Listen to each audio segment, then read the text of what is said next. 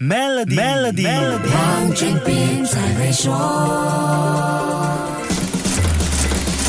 你好，我是黄俊斌。美国硅谷正面临一股大裁员潮，曾经令多少人羡慕的硅谷打工皇帝，现在陷入一片愁云惨雾中。面对严峻挑战的不只是社交媒体，其他的科技公司也都不能幸免。除了 Meta 宣布涉及了11000人的大规模裁员计划，刚完成推特收购的狂人首富 Elon Musk 也大刀阔斧地整顿推特的团队。他先是直接炒掉整个董事局，然后又叫1半的雇员收拾包袱走人，涉及的员工人数高达3700人。根据 Crunchbase 的数据，截至10月份，美国科技业已经有超过52000人被裁退。大规模裁员的除了上市科技公司，还包括其他明星 startup 和独角兽公司。单单是11月初的一个星期内，宣布裁员的科技集团就有超过14个，这包括提供线上支付服务的独角兽公司 Stripe 裁员了1100人，已经上市的电召车科技公司 Lyft 裁员760人，还有 Booking.com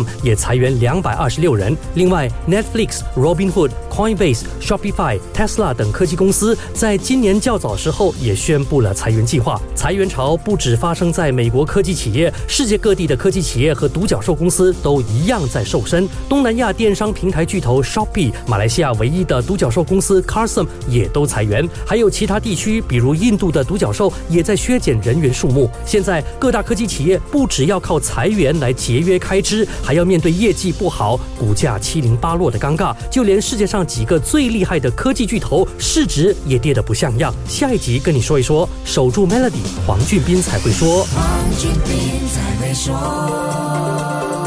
使用 Maybank Trade Financing 为你的进出口业务预先固定汇率，减少汇率风险。详情浏览 Maybank.my/SME Trade 附条规。